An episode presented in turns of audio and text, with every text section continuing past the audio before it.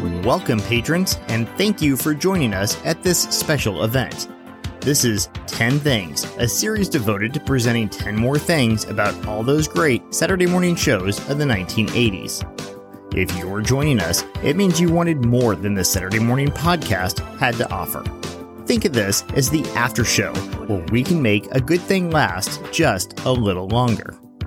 So grab a can of New Coke and a handful of fruit wrinkles and come back with me to the 80s. Rewind! Again!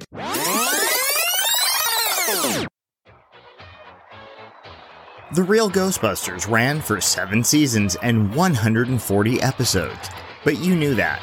In fact, there's a lot you already know if you listen to this Saturday morning podcast. While we explored the real Ghostbusters, there is still plenty to look back on. Here are 10 things you might not know about the real Ghostbusters.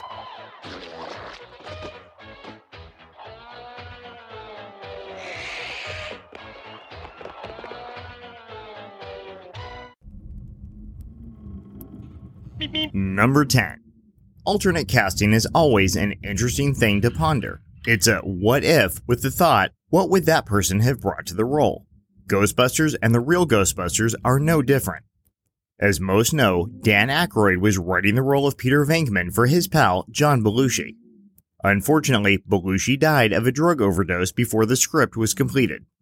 Aykroyd asked fellow actor Bill Murray if he wanted the role and he accepted. I'm under the impression that the role of Ray Stantz was written for Aykroyd himself. Egon Spengler had a line of actors behind him that were considered for the part. Christopher Walken, John Lithgow, Christopher Lloyd, and Jeff Goldblum were all considered for the role of Egon Spengler.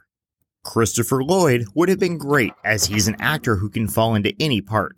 Being in Ghostbusters may have caused him to miss out on playing Dr. Emmett Brown in Back to the Future, so personally, I'm glad history didn't go that way. Christopher Walken may have approached it as a maniac, completely into the ghosts and spooks. No matter what, I'm certain he would have been an off kilter Egon. John Lithgow is pretty fearless when it comes to doing things in movies. Buckaroo Banzai is a good example of what I mean by this. And what about Jeff Goldblum? Well, if the movie had been made 10 years later, when Jeff Goldblum was more mature and a fully formed Jeff Goldblum, I'd be all over it. By 1994, after having played Dr. Ian Malcolm, why not Dr. Egon Spengler? Fortunately, the role went to Harold Ramis because he gave it to himself. Working with Dan Aykroyd to write the script, Ramis said he felt close to Egon and understood the character. And boy, was he right. And then there's Winston Zeddemore. The role was originally written for Eddie Murphy, whom Aykroyd had worked with in Trading Places. Murphy was unavailable when the filming started as he was working on Beverly Hills Cop at the time. James Bond villain Yaphet Kotto was all but given the role of Zeddemore, but he would have to pass on the role due to other commitments. So, Ernie Hudson got the role of Winston Zeddemore in the 1984 Ghostbusters movie. He beat out some stiff competition to earn the role of Outsider Winston, and will forever be associated with Ghostbusters. When the real Ghostbusters went into production, the search was on to find a voice cast that could capture the spirit of the characters from the movie. As we know, Lorenzo Music was cast as Venkman, and Frank Welker took on Ray Stantz. Maurice LaMarche got the role of Egon when he went against the producer's wishes and did a Harold Ramis impersonation. And the role of Winston? Well, it turns out that Ernie Hudson himself auditioned for the role he originated and didn't get it. If the producers didn't want someone who sounded too much like Ramis, maybe they didn't want Winston to sound too much like Hudson. Whatever the reason, he didn't get the part he created. That would go to future talk show host Arsenio Hall. Number 9. It's important to note that the cast gelled and worked well together on this series. In animation, it is sometimes necessary to record all the cast members separately. This was not the case for The Real Ghostbusters. The cast recorded the shows together, possibly playing off one another and creating a good energy for the characters. Producers insisted on recording every episode with the actors in the same room. Number 8. Rodger Bumpass, the voice actor who played Louis Tully in the later years of The Real Ghostbusters, was once in a movie with a great name. To his credit, he has the movie Disco Beaver from Outer Space on his resume. With a title like that, it should come as no surprise that Disco Beaver was made by National Lampoon in 1979. I can only imagine that National Lampoon's film department felt empowered with having the hit Animal House the year before. Bumpass, along with actress Lynn Redgrave, starred in the 51 minute film that pointed out everything wrong with cable TV. The movie was directed by Joshua White, who then directed Delta House, the TV version of Animal House that was very short lived. As you can imagine from National Lampoon, the title of Space Beaver was a sex joke that paid off at the very end. On that note, it has the reputation of being the lowest rated film HBO has ever shown. Great title, though. Number 7. One of the limitations of Saturday morning TV was that you knew you had to cast actors to be well known characters in an adaptation such as The Real Ghostbusters.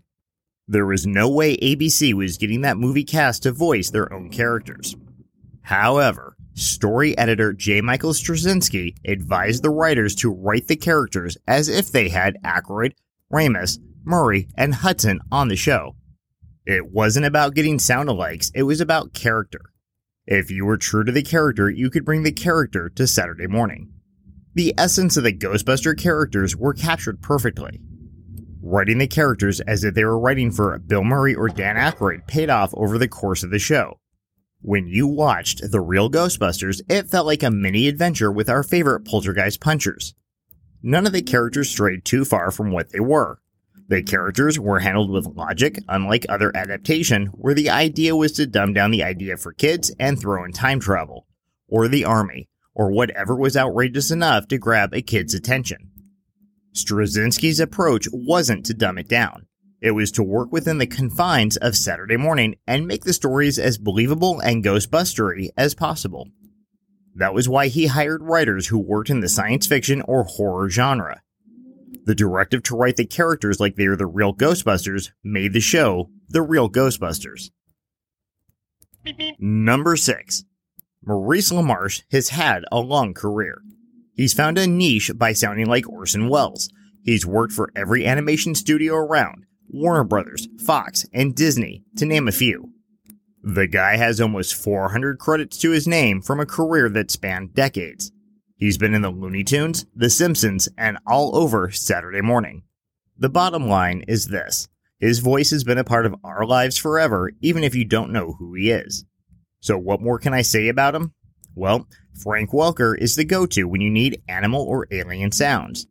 LaMarche has an ability that has also made him highly sought after. He has the ability to imitate human sounds, and so, on some projects, he's brought in as a, get this, stunt burper. My tip of the hat to you, Maurice LaMarche. That's the best thing I've heard since I heard about Disco Beaver from outer space.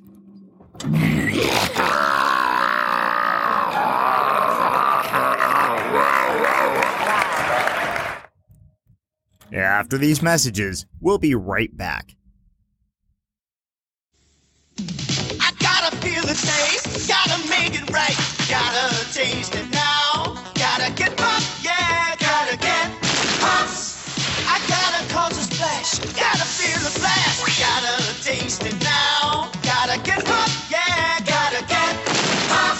sensation of Kellogg's Corn Pop cereal. Golden nuggets of corn popped up sweet and light. A poppin' great part of this nutritious breakfast. I gotta get pumped, yeah, I gotta get pumped.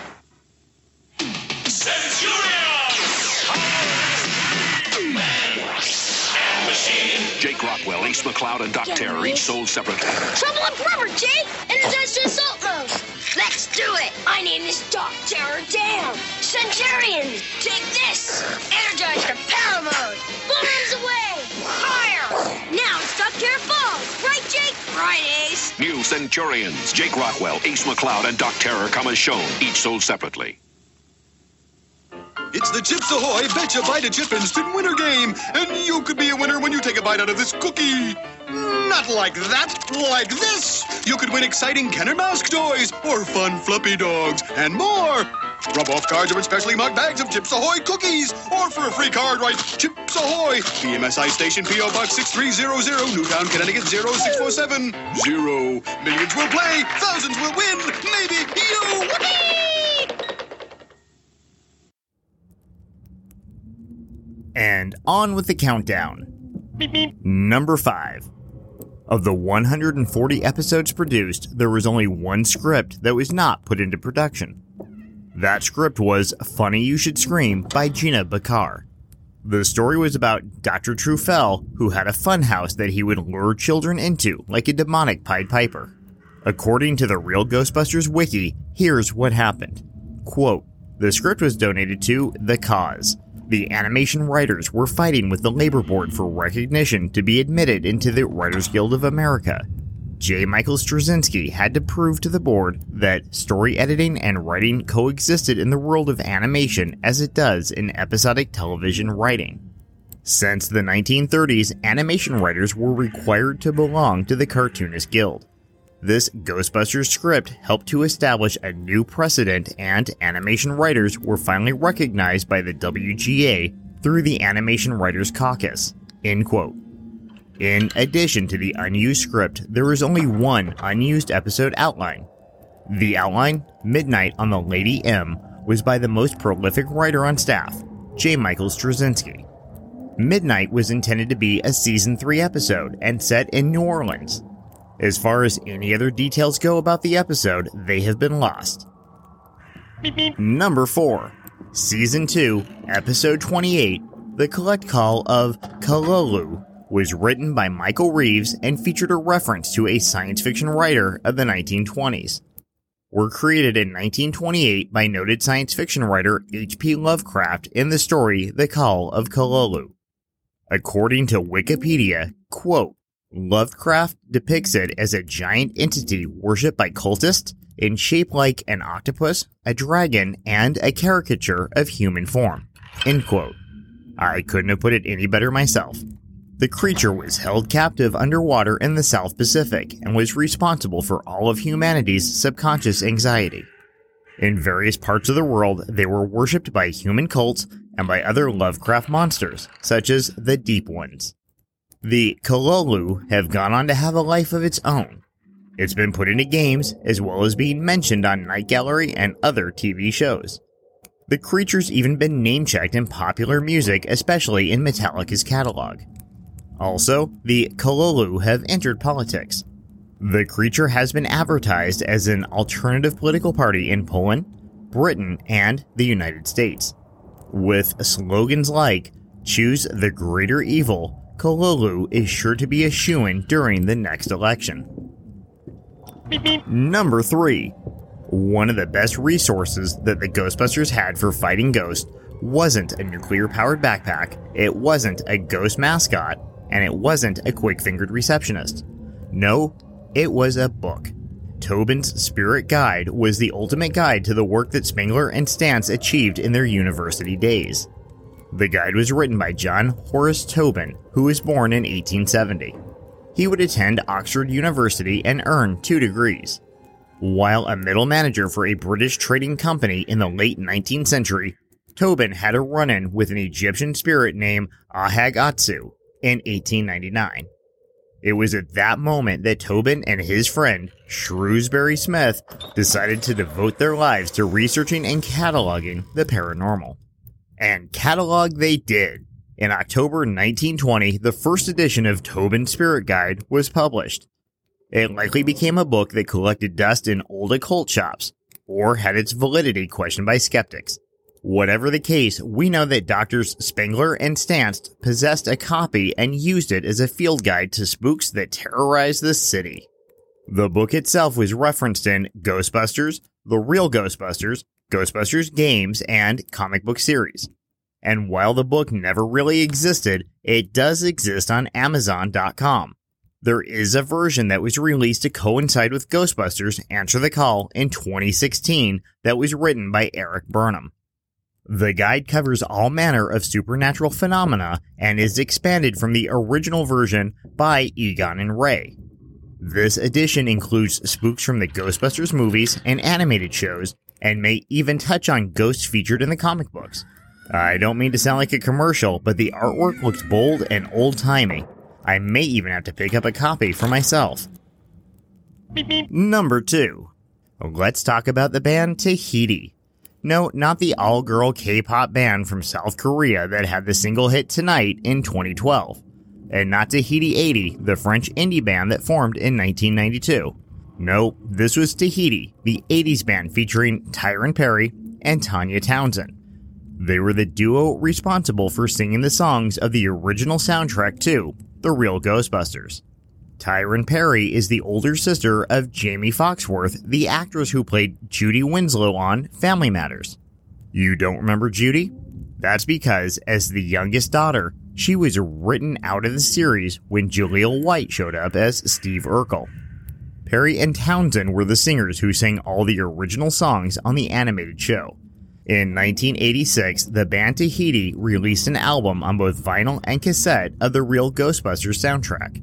It consisted of 10 songs and was released by Polydor Records. One of the giants who contributed to the music and lyrics of the album was Ollie Brown. You may remember Brown as half of the dance pop duo Ollie and Jerry, or you may remember their 1984 hit Breakin' There's No Stoppin' Us from the Breakin' soundtrack.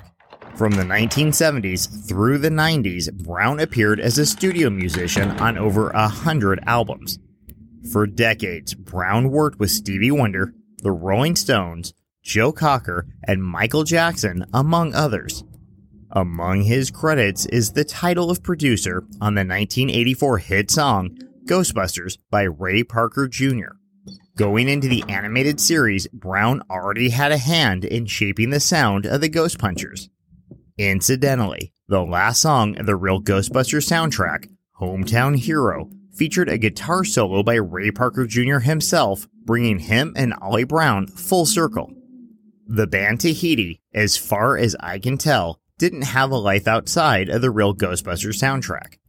Tyron Perry and sisters Jaimee Foxworth and Jania Perry formed the R&B group SHE in 1997. Their album, Three's a Charm, was released by Shaquille O'Neal's record label. Tanya Townsend, the other half of Tahiti, tried her hand at acting, appearing in the movies Beverly Hills Brats and Bad Jim. Townsend gave up a recording contract in her early 20s to pursue domestic life. She currently lives in California with her family. Producer Ollie Brown is currently in his sixth decade of making music and works in the real estate industry. And now, a very special announcement. Someone is smoking over there. Something we cats would never do. Filling their lungs with thick, dark hair. What a disgusting thing to do. Cats have nine lives with eight to spare. Humans have one. With none to barter. Why do they smoke? Why don't they care? Humans are smart, but cats are smarter. Listen to cats, you men and women. Take care of your lungs. They're only human. The American Lung Association, the Christmas Seal people. And now, number one. Due to the popularity of the Ghostbusters movie, the studio prepared merch for The Real Ghostbusters. Product tie ins were not a new idea, in fact, they were big business for well established brands. The Real Ghostbusters was no exception. The beverage brand Hi-C struck a deal with The Real Ghostbusters. Hi-C would create a drink in honor of the series to promote it, and together kids all over the land would crave Ecto Cooler. This summer, coming to a supermarket near you. There's going to be a great new Hi-C flavor with an outrageous fruit taste. And what are we going to call it? Ecto Cooler. Hi-C Ecto Cooler. Slimer's new fruit drink. You've been warned. The funny thing is, Ecto Cooler had been around since 1965. Sort of. Hi-C had a flavor called Citrus Cooler that was rebranded to be Ecto Cooler. The green Hi-C flavor hit the supermarket shelves in 1987. Kids everywhere went nuts for it. The deal was that the flavor would be in production as long as The Real Ghostbusters was on the air. When the show left the airwaves, the drink stuck around until 2001. It outlasted the series it was based on. Hi-C rebranded the flavor as Shoutin' Orange Tanger Green and replaced Slimer with a weird blob creature. It has been noted that when the switchover happened, grocery store receipts still labeled the product as Ecto Cooler. Just five years after the rebranding, it was rebranded again as Crazy Citrus Cooler. The very next year, it was gone. Fast forward to 2016, when Ghostbusters Answer the Call was hitting theaters. Hi-C announced there would be a limited run of Ecto Cooler. Those kids who went nuts for it in the 80s flipped out again and bought it as fast as it could be produced. There was a frenzy around getting the classic cooler. It was chaos. There was no telling what lengths people would go to to get the Ecto Cooler. Human sacrifice? Dog and cats living together? Mass hysteria. By the end of 2016, the flavor had run its course again and was gone. Of course, you could buy a 12 pack of it on the internet for $100, but highway robbery should never be condoned. By the way, Columbia Pictures, who released Ghostbusters in 1984, was owned by Coca Cola. Hi-C is owned by Minute Maid, a division of Coca Cola. To manage the tie in, one division of Coca Cola had to convince another division of Coca Cola to do it. Now that's corporate synergy. With Ghostbusters Afterlife hitting theaters in 2021, true fans and the children of the 80s are hoping to get an Ecto Cooler revival. And there you have it 10 things about the real Ghostbusters. Join us next time when we take a look at 10 things about Mighty Mouse The New Adventures. Until next time, thanks for tuning in. Thank you for joining us at the Saturday Morning Podcast 10 Things series. If you'd like to drop us a line, please write to satmornpod at hotmail.com. You can follow us on Twitter and Instagram at satmornpod. Do you have any vintage Saturday morning memories? Email us your story and we could read it on the next episode.